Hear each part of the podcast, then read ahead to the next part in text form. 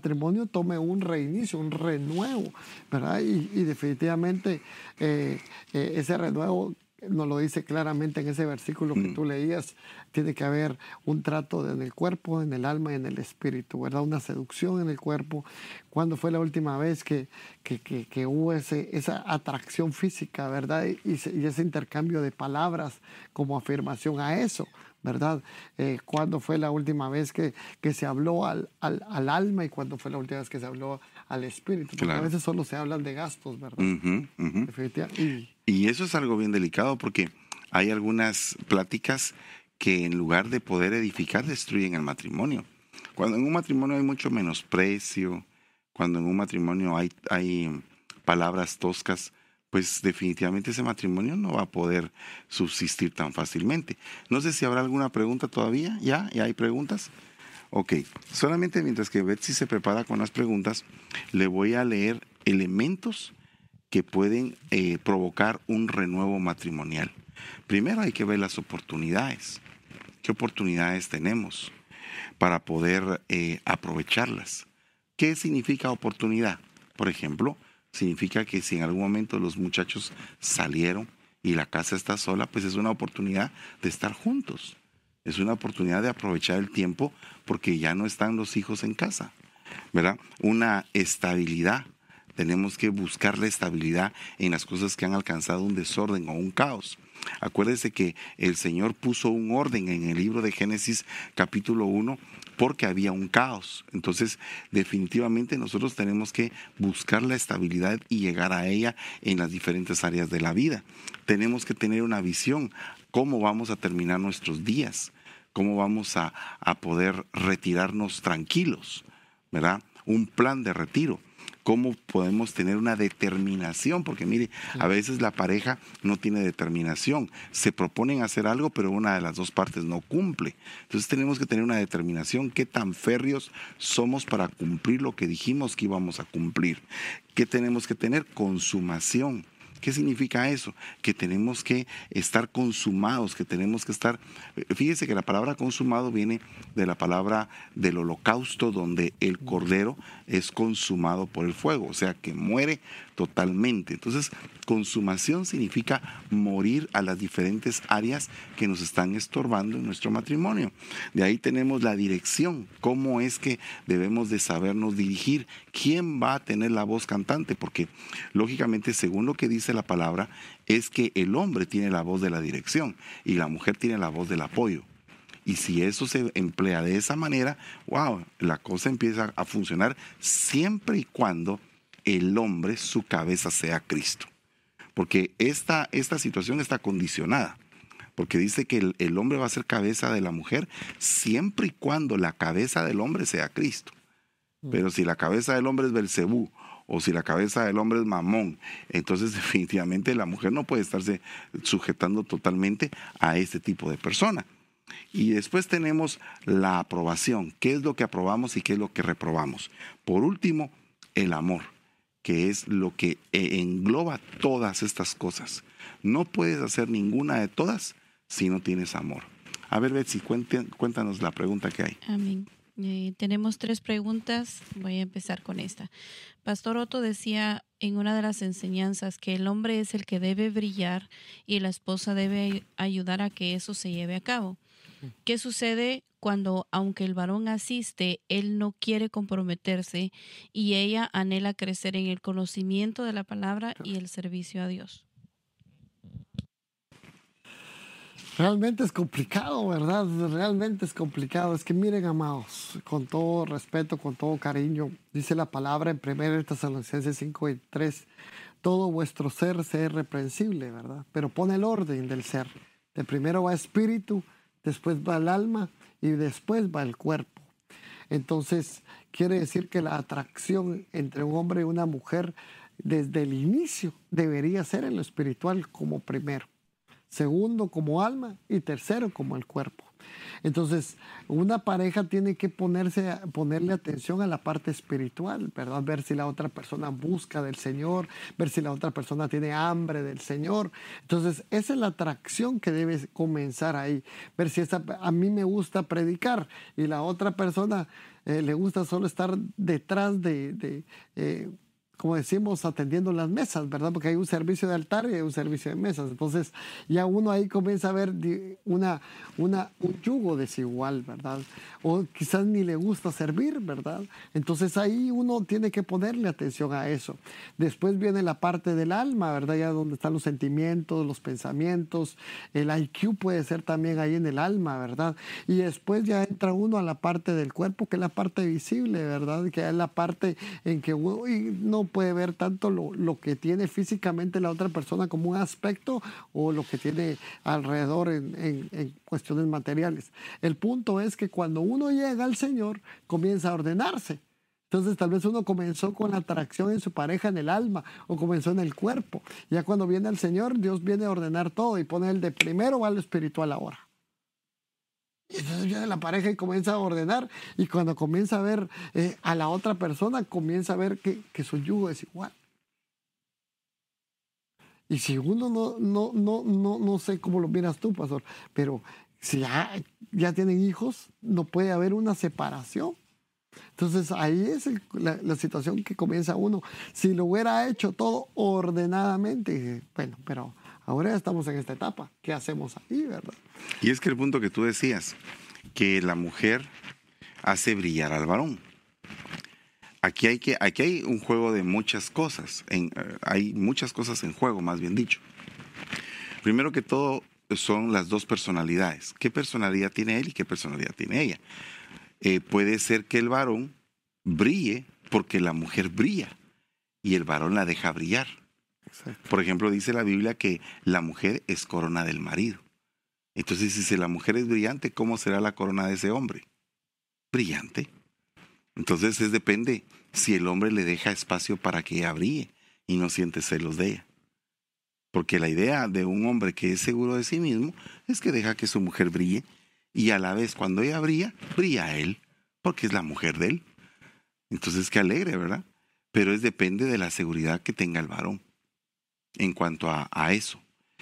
entonces aquí juega un papel muy importante la personalidad, porque hay personalidad introvertida y personalidad extrovertida. Entonces puede ser que ella sea muy extrovertida y él sea introvertido. Pero por ejemplo los introvertidos tienen muchas cualidades. Por ejemplo son personas muy inteligentes, son personas que regularmente no toman decisiones arrebatadas sino que son personas que se toman el tiempo para pensar y que cuando toman una decisión, regularmente sus decisiones son muy sólidas.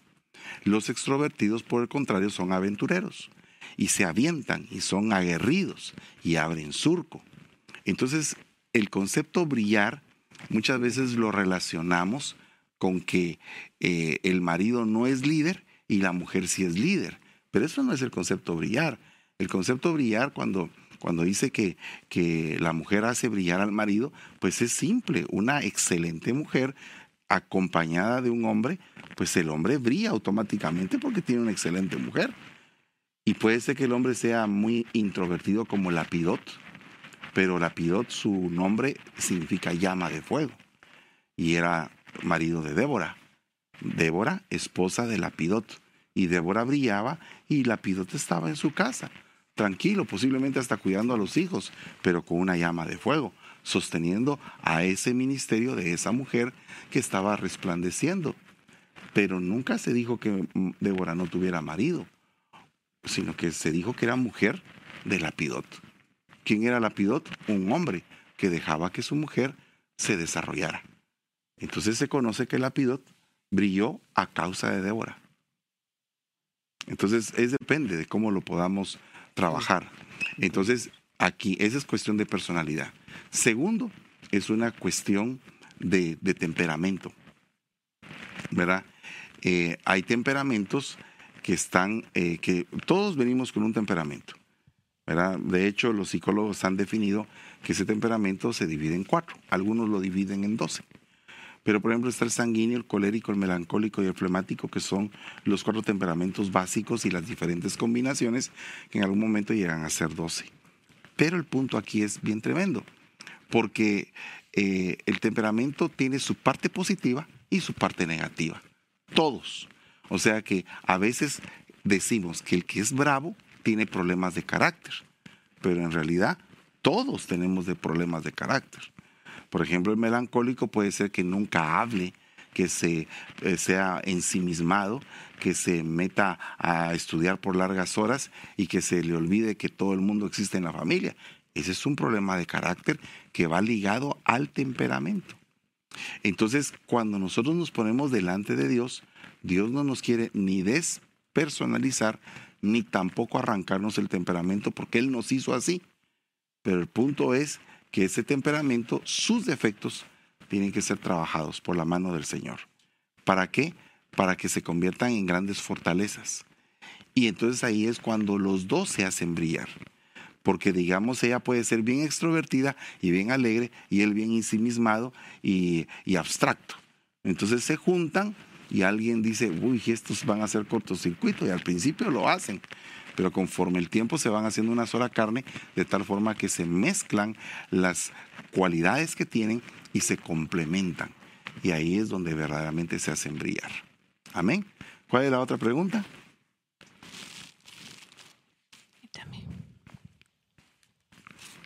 Dice, amados hermanos, ¿cuál tendría que ser el orden de prioridad en una familia? ¿Es verdad que el cónyuge debe serlo? Si es así, ¿dónde quedan los hijos? La familia política, la iglesia, etcétera. No entiendo.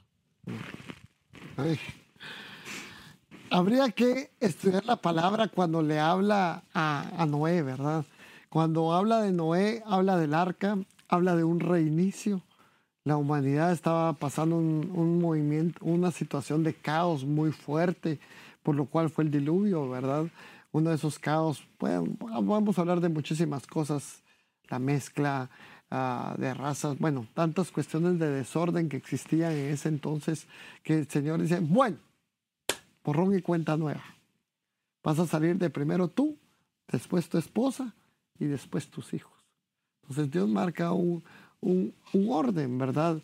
Eh, recordémonos que cuando habla de la pareja, está hablando el Señor, ya no serán dos, sino serán uno.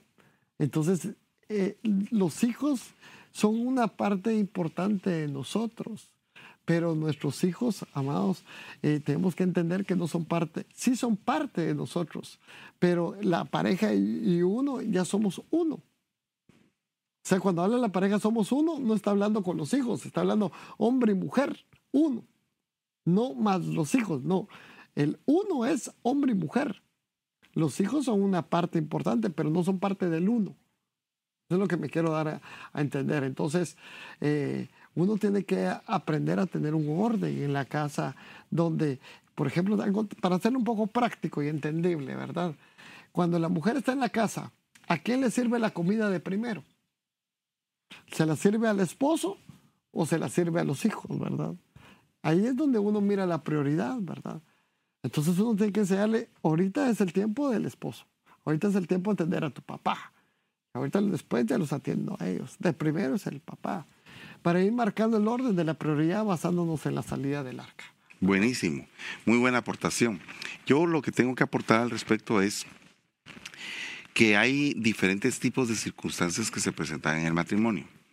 Por ejemplo, el niño, el bebé que tiene un año o está pasando por un problema de un dolor estomacal. Ese versículo. Y entonces está llorando. Al estar llorando, entonces viene y eh, la mamá se levanta y quiere atender a su bebé, que tiene un año. El marido se enoja porque ella está atendiendo al niño. Eso es anormal, porque la prioridad en ese momento es el niño porque está enfermo. Y la segunda parte sería el esposo. Pero también existe el caso de que, por ejemplo, hay un niño que tiene cinco años y no deja de dormir en medio de los dos en la cama. Y cuando el marido quiere sacar al niño de la cama, la mamá pega de gritos, porque es su hijo y es su bebé, y ella lo está cuidando, pero lo está cuidando de una manera desordenada, porque en ese caso la prioridad la tiene su esposo. porque es para estar juntos en la cama, no es para que haya una persona que esté dividiendo ese matrimonio aun y cuando sea el hijo. Entonces aquí debe de haber un equilibrio, o sea, debe de haber comprensión y debe de analizarse las circunstancias.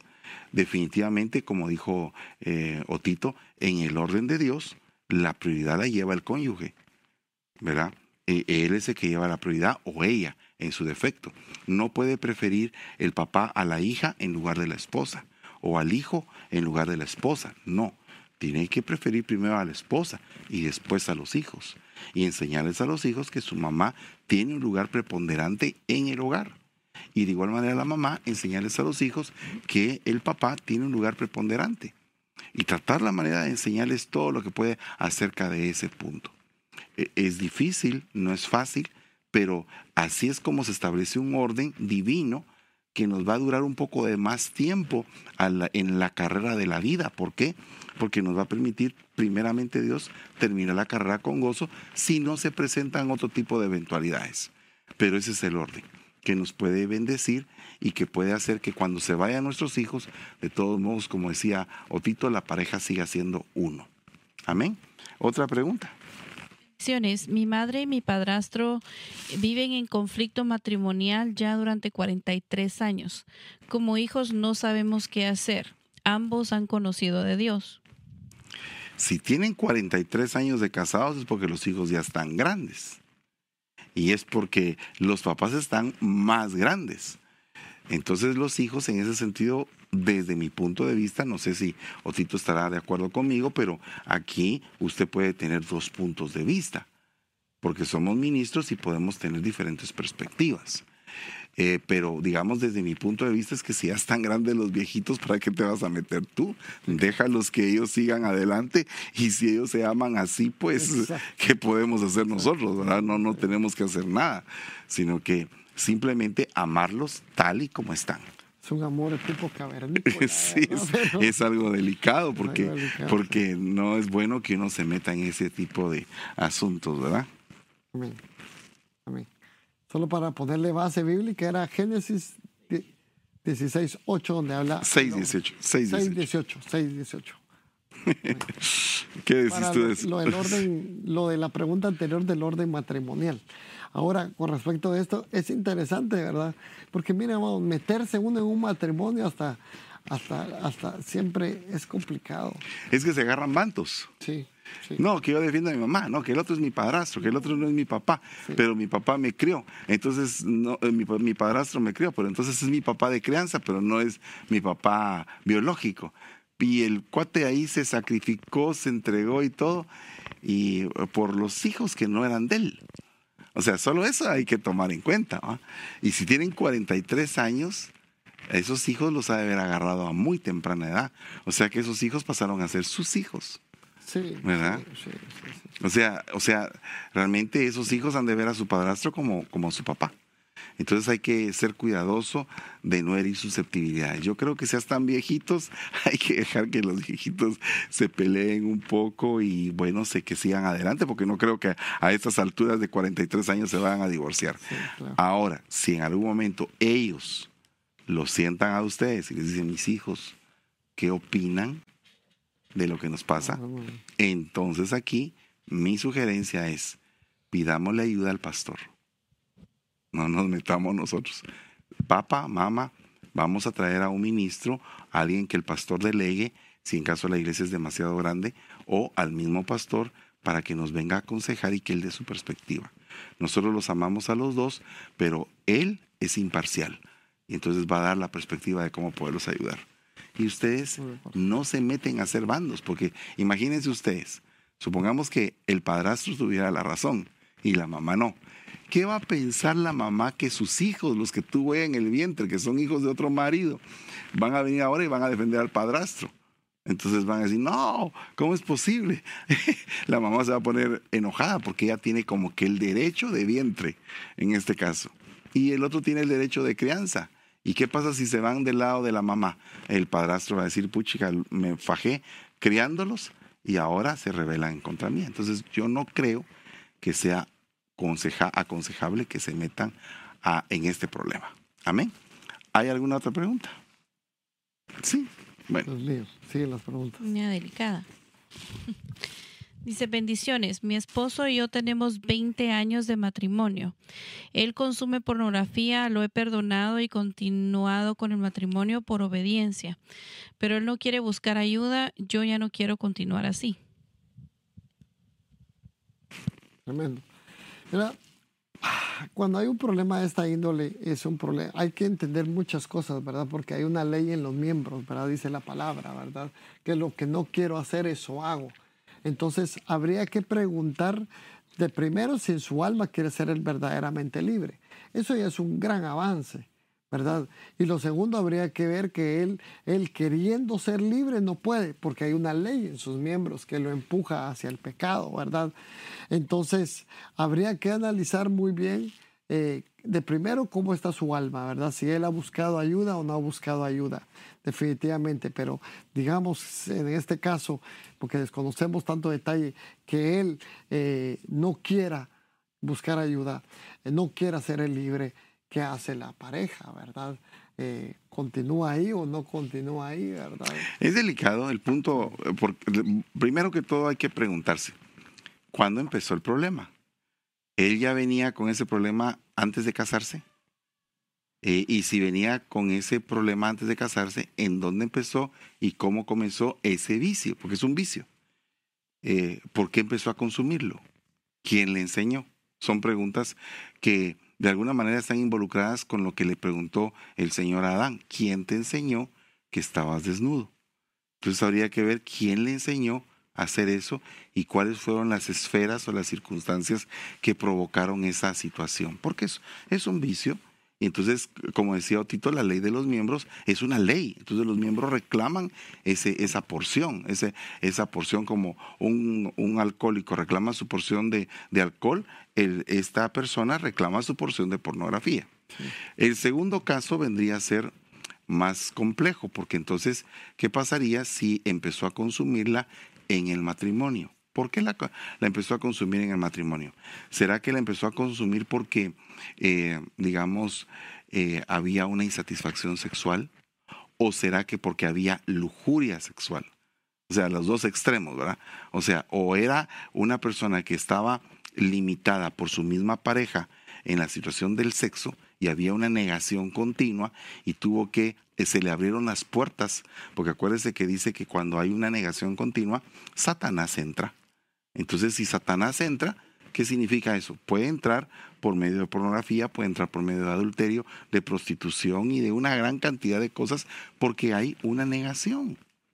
¿Y por qué hay esa negación? ¿Será que porque la esposa se traumó porque fue violada? ¿Será que la esposa se le niega porque eh, le fastidia a su marido? ¿Será que porque se casó sin amor? O sea, hay una gran cantidad, una gama de circunstancias de por qué es que ella en algún momento se pudo haber negado o simplemente se negó porque se casó sin amor.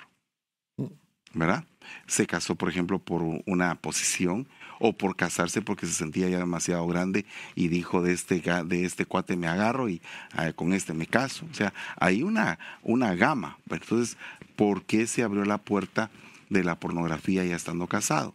Puede ser esa. Y la otra puede ser el otro extremo la persona no se satisfacía, le empezó a pedir a su pareja de una forma, de otra forma, de esto, de aquello, de aquí, de allá, hasta que se empezó a llenar de lujuria y entonces ya no había satisfacción con nada, empezó a consumir pornografía y la pornografía también tiene niveles porque no le da no le daba cabida a una satisfacción en su corazón porque nunca buscó el sexo de una manera espiritual, sino que lo buscó de una manera carnal.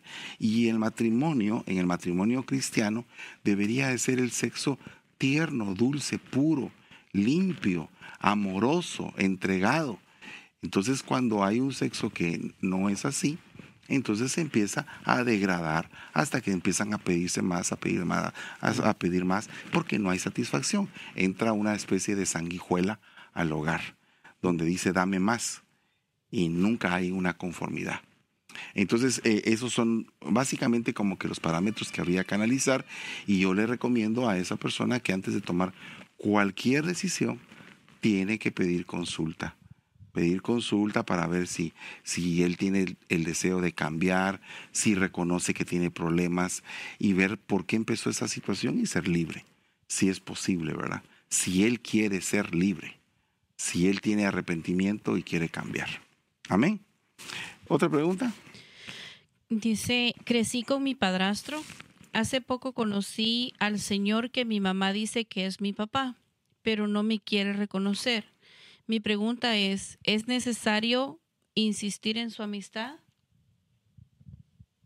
Pero si no la quiere reconocer, ¿para qué se va a meter a eso? Yo creo que una persona que no quiere ni siquiera reconocer a un hijo, pues es porque no quiere ser su padre. Y si ha tenido un padrastro que le ha ayudado y, y ha sido para ella una bendición, ese es su papá. Amén. No sé qué dices tú. Ah, es que es bien delicado. Miren los, matrimonios mixtos, ¿va? Nos metemos, los matrimonios mixtos es una situación bien complicada que uno tiene que pedirle a Dios mucha sabiduría. Eh, yo entiendo que hoy en día hay mucha madre soltera, hay mucho padre soltero, y que Él está pronto. Y es bueno escuchar estos casos. Tal vez la pregunta no le podemos dar una mayor eh, respuesta, porque en no solo en esta pregunta, en las anteriores también, porque carecemos de una serie de elementos, ¿verdad? Que como decía el, el, el, el amado apóstol, se tendrían que dar en una administración para poder darla. Porque aquí no estamos dando una instrucción, aquí simplemente es algo coloquial que estamos platicando, pero ya para tomar una decisión sería ya buscar un ministro para, para que el ministro ya aconseje de acuerdo a toda la, la toda la, eh, ya conociendo todo el caso con sus detalles la importancia de la administración.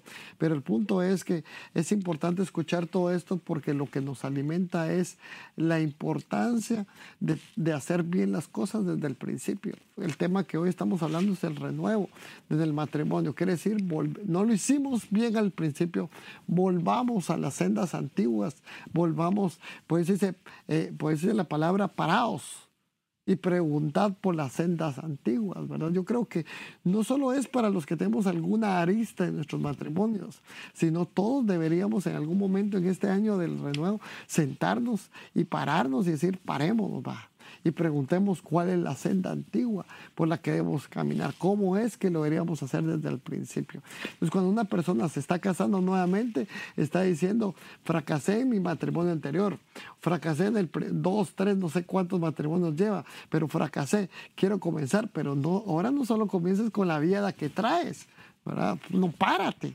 pausa, ¿verdad? Y reflexiona y pregunta cuál es, cuál debería ser la forma correcta. Y si esa persona ya trae hijos, entonces tú debes preguntar antes de tenerlos eh, cómo va a ser el proceso de reengendramiento con lo que hay. Amén. Aquí hay una, una aportación que dice, yo tengo 24 años de casada y me ha tocado duro con mi suegra y mi esposo, pero me refugio en Dios. Y me, me da tanto, tanto dolor esto, eh, porque realmente es duro llevar eh, ahí sí que eh, la carga a solas. yo creo que hay matrimonios que están casados por solamente papeles. No me refiero a papeles migratorios aquí en Estados Unidos, sino que me refiero a que están casados mm. porque hay una hoja que dice que están casados, pero realmente viven como divorciados. Lamentablemente hay casos en los cuales es tan difícil eh, la situación que se recomienda el divorcio en algunos casos. Por eso es que es importante la, la, retroalimentación con un ministro de Dios para que el ministro vaya guiando y vaya diciendo si es cuestión de aguantar o si es cuestión de ya decir hasta aquí llegó la cosa. Porque en, algún, en algunos casos es el alma de la pareja la que está en juego, es la propia salvación la que está en juego. ¿verdad? Eh, hay contaminaciones que se dan a nivel matrimonial que son tan fuertes que realmente la situación se vuelve caótica. Entonces hay que ver cada caso. En los matrimonios, como decía eh, Pastor Otito, no podemos nosotros aquí en este programa dar una instrucción como que directa, porque el problema es que no conocemos el caso con, muchos detalles. Es una pregunta. Entonces aquí lo que tenemos que hacer es o que usted nos llame por teléfono con el permiso de su pastor. Mi teléfono es eh, más 1 415 410 4013 más 1 415 410 4013 usted me puede mandar un mensaje por WhatsApp un audio mensaje y yo le puedo contestar por audio mensaje si no cuento con el tiempo para tener una llamada con usted. Pero ahí en ese audio usted me cuenta los detalles y si el Señor me lo permite voy a tener algún tipo de consejo, pero vaya y pida permiso con su pastor, porque nosotros tenemos autoridades establecidas por el Señor que nos están cuidando nuestra alma. O sea que nosotros no podemos venir y venir a buscar cualquier pastor, sino que vamos con el pastor que siempre nos ha cuidado. Y entonces usted puede decirle, mire, eh, pastor, fíjese que oí un programa, pusieron el teléfono ahí y el pastor dijo que le tenía que pedir permiso a usted para poder llamar. Entonces así, bajo autoridad, todo puede salir bien bonito. Y, y, usted alcanza bendición y las cosas se hacen en orden, que es lo más importante, porque el orden trae bendición. Amén. ¿Alguna otra pregunta? Sí, eh, la misma la misma persona que preguntó esto con respecto al, a su, padre, su padre que no quiere tener amistad con, con él, permítame, Vicente. Sí, eh, pregunta, eh, tengo una duda con la cita bíblica de la Biblia que dice que honremos a nuestros padres y es por eso que no sé qué hacer. O sea, él, eh, desea honrar, pienso, y no sabe qué hacer porque el padre verdadero no quiere tener una relación con él.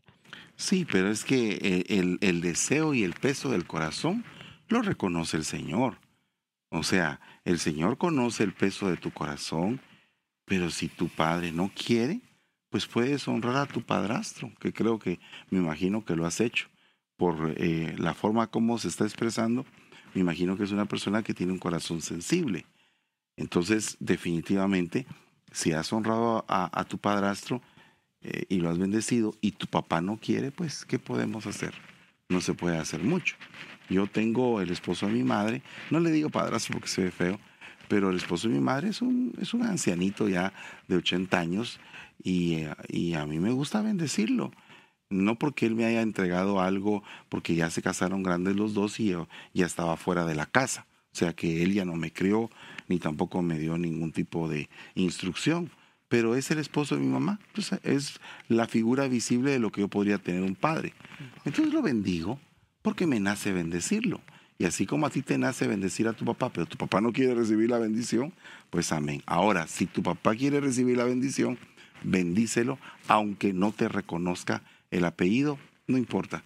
Tú saldaste tu compromiso con el Señor y tendrás largura de días porque esa es la promesa del Señor para los que bendicen a sus padres, largura de días. Y no, no hay problema en eso. Ve con él y le dices, papá, esto es lo que Dios ha puesto en mi corazón. Le testificas, lo bendices, lo abrazas si quiere, y si no quiere, pues ya será problema de él. ¿Verdad? Pero tú tienes que, en ese sentido, eh, descargar tu corazón. Y si él no quiere recibirte para nada, pues ahí está tu padrastro que ahí lo puedes bendecir. Y si lo has hecho, pues enhorabuena, alabado sea Dios. Amén. Amén. Dice, tengo, yo siento que no soy la prioridad en la vida de mi esposo. Eso me lastima y muchas veces me niego a estar con él íntimamente porque no siento esa protección de parte de él. y es como que solo fuera usada.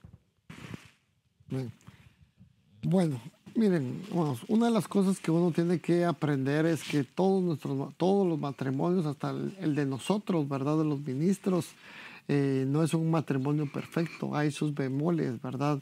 Hay momentos en que, en que uno pierde el equilibrio, ¿verdad? Y uno tiene que pedirle a Dios sabiduría. Miren, eh, algo que hemos platicado con, con, el apóstol es que eh, el, buey, el buey viejo trabaja con el buey joven uno siempre tiene que tener un matrimonio eh, mejor si podría ser un matrimonio que sería el de nuestros pastores, ¿verdad? Que, vaya paralelamente al nuestro, para que uno vaya viendo y aprendiendo del que va adelante. Eso es bien importante. Entonces, cuando yo le diría a esta persona, ¿quién es el que mira quién es el espejo con el que está viendo tu, tu esposo para poder caminar, ¿verdad? O, o, tú, quién eres, quién, o tu o tú, a quién miras adelante de ti. Entonces yo creo que todos nosotros debemos de tener eh, un norte, ¿verdad? Por lo menos un norte adelante de lo que hay que hacer o quizás de lo que no hay que hacer, pero por lo menos tenemos una figura, ya una idea de por dónde conducirnos. Entonces eh, es importante que tú te acerques a un matrimonio maduro ¿verdad? Un matrimonio que ya tiene unos años, no solo tú, sino también tu pareja, para que uno vaya aprendiendo de cómo, cómo debe llevarse la relación de un mejor, con un mejor orden, ¿verdad? Se nos fue el tiempo ya totalmente, pero quisiera alargarme un poquito también con respecto a esto. Eh, lamentablemente en el matrimonio se dan patrones de comportamiento que no pertenecen a un verdadero hijo de Dios. Eh, esos patrones de comportamiento los podemos ver precisamente en la Biblia cuando los fariseos, que eran como los religiosos de la época, el Señor les dijo, ustedes dicen que son hijos de Abraham, pero no están haciendo las obras de Abraham. Mm. Entonces, el problema es que en la Biblia aparece un matrimonio así, una mujer muy virtuosa y un hombre áspero y duro en su forma de ser. Este hombre se llamaba Naval, mm. que significa insensatez. Entonces, la persona insensata muchas veces no sabe apreciar la pareja que tiene. Mm. Y entonces la menosprecia, la humilla o la usa nada más. ¿Verdad? La palabra dice claramente que el testimonio de la mujer santa santifica y convierte al marido. Entonces, aquí en este punto, si tú vienes y, te santificas, si tú vienes y presentas eh, tu corazón delante del Señor en esta petición que estás teniendo, en esta necesidad que estás teniendo, y le das a Él ese cariño, porque si Él te está usando, si Él te trata mal, me pregunto, ¿no será que a Él lo trataron mal y no le enseñaron a amar? ¿No será que tal vez eh, a Él le enseñaron que la forma como se podía practicar, por ejemplo, una relación sexual era simplemente usando a la mujer. Porque acuérdense que hay dos enseñanzas sexuales, la enseñanza de la ramera y la enseñanza de Dios. Pero el Señor tiene su enseñanza sexual basada en el amor, e, en el espíritu, en el alma, en una comunión completa, trina. Y la relación de la ramera, la enseñanza de la ramera, es propiamente carnal. Entonces uno no puede llegar a estar teniendo relaciones a un nivel carnal únicamente. Porque entonces, eh, para buscar carne, entonces carne hay en un montón de lugares. Pero no se trata de buscar carne, se trata de buscar un alma mm. con la cual uno se identifica. Y si, el otra, y si la otra alma no tiene ese proceso de identificación, pues uno tiene que con su testimonio santificar a la pareja. Y la pareja va a tener que ser confrontada en algún momento de la vida por el Señor. Ahora, eso puede tardar, pero de que va a venir la confrontación, va a venir la confrontación, porque a todos nos van a pedir cuentas de lo que nos entregaron, incluyendo la pareja que tenemos. Entonces, si, si Dios te ha dado a ti eh, como una mujer virtuosa para ese varón, y ese varón no te aprecia, ese varón va a llegar el día, va a llegar el día. Puede ser que sea tal vez hasta cuando sea viejo. No te puedo dar esperanzas de que se te vaya a arreglar la situación la otra semana, porque a veces Dios en sus tratos se toma el tiempo, no solamente para arreglarlo a Él, sino que también para enseñarte a ti. ¿Y qué es lo que te puede estar enseñando a ti? Pues yo no sé, eso sería una comunión que tú tengas con el Señor. Pero cuando uno se presenta con el Señor como que tiene etapas, está la etapa donde uno le echa la culpa a medio mundo y uno no tiene la culpa. Uno dice, aquel hizo esto, aquel hizo eso, todo el mundo tiene la culpa y uno no tiene la culpa. Después llega un proceso como que dice uno, ¿no será que tendré yo la culpa de algo? Entonces ya como que empieza uno a entender, hasta que llega un momento en que también uno se detecta problemas en medio del trato. Cuando la herida, dice la palabra, rehúsa a sanar, tienes que apartar lo precioso de lo vil. si no apartas lo precioso de, lo vil, la herida no va a sanar. Eso fue lo que le dijo Dios a Jeremías. Entonces aquí el punto es, ¿será que en este sentido tú eres totalmente inocente y estás teniendo una situación, un plan de víctima? Porque puede ser que así sea. O puede ser que en algún momento tú también tengas alguna culpa de la cual tienes que presentarte al Señor y pedirle perdón para que las cosas se compongan e incluso hasta pedirle perdón a tu pareja. Entonces ahí están los parámetros. Se nos fue el tiempo, no sé si habrá preguntas más. Muchos saludos y agradecimientos de todos por el tema, por las preguntas. Qué bueno, pues voy a dejar que Otito se despida de todos ustedes, yo también me despido. Espero en Dios que estén listos para el mes de octubre. Vamos a cambiar de escenario, vamos a tener otro tipo de, foro y eh, bueno, ya Juan Carlos se está preparando con el nuevo escenario para que todo esto quede, quede bien bonito. Y entonces vamos a darle un giro a todo lo que es matrimonios y vamos a tener algunos hermanos invitados, conferencistas. Vamos a cortar un poquito la alabanza para que haya más tiempo para preguntas y para que podamos tener temas más nutridos. Así que espero en Dios que la próxima semana ustedes no se pierdan en la inauguración del nuevo eh, programa de matrimonios, del nuevo programa de noches matrimoniales, juntamente con mi esposa. Vamos a estar compartiendo estos temas y van a haber invitados especiales, doctores, psicólogos, eh, diferentes tipos de, de personas que nos pueden dar una manita con esto que estamos abordando, que es tan hermoso como lo es el matrimonio. Otito, te dejo ahí para que despidas a todos y que también ores por todos nosotros en el nombre de Jesús. Amén. Qué privilegio tan hermoso poder poner un grano de arena en la edificación de nuestra casa. Recordémonos que comenzamos hablando que era el escenario familia, ¿verdad?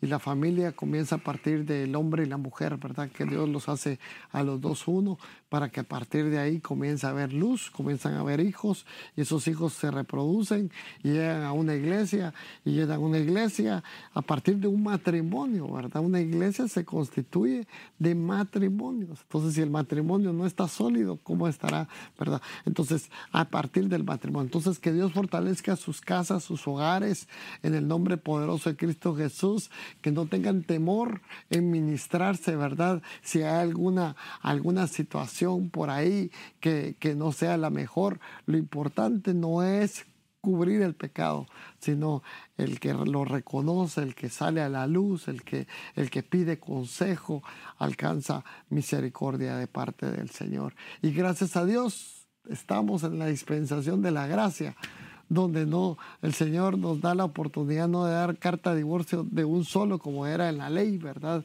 Sino que estamos en la gracia donde hay oportunidad y Dios nos da oportunidad y nos da oportunidad. Lo único que tenemos que hacer es buscarla. Amén.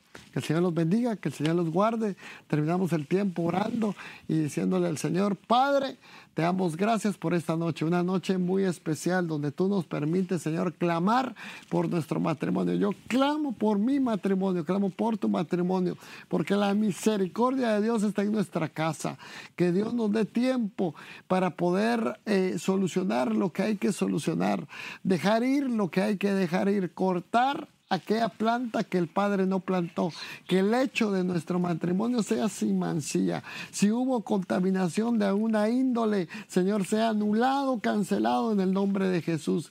Que la sangre de Cristo sea derramada en nuestro matrimonio, en el hecho donde, en el lugar santísimo donde se consume el amor, en nuestras conversaciones sea derramada la, la gracia del Señor para saber cómo sobrellevarse. Que el Señor nos ayude, Padre, en el nombre nombre Jesús, que el Señor ayude en tu casa, en tu hogar, a ordenar y poner la prioridad. En el nombre poderoso de Cristo Jesús, que tú constituyas en tu casa un arca, un arca donde al partir de ahora comienza a, haber un nuevo orden, una nueva luz y a partir de ahí comienza a haber un reinicio. Yo lo ministro para tu vida en el nombre poderoso de Cristo Jesús, para, para que la luz del Señor brille, que tú no sientas en tu casa que hay yugo desigual, sino que tú sientas en tu casa que tú caminas con alguien que lleva tu mismo sentir, que tú lo sientas. Yo te lo ministro en el nombre poderoso de Cristo, que tú sientas el poder de Dios en el tuyo, en tu hogar, que ya no serán dos, como dice su palabra, sino que serán uno en el nombre poderoso de Cristo Jesús y toda aquella adversidad que pueda estar existiendo sea anulada y cancelada en el nombre poderoso de Cristo Jesús. Familias unidas, iglesias fuertes y al final naciones que van a rendir su alma a Cristo. Gracias, Señor. Que Dios les bendiga. Los espero mañana en el devocional juntamente con mi esposa Debbie. Que Dios les bendiga a todos y pasen una excelente noche.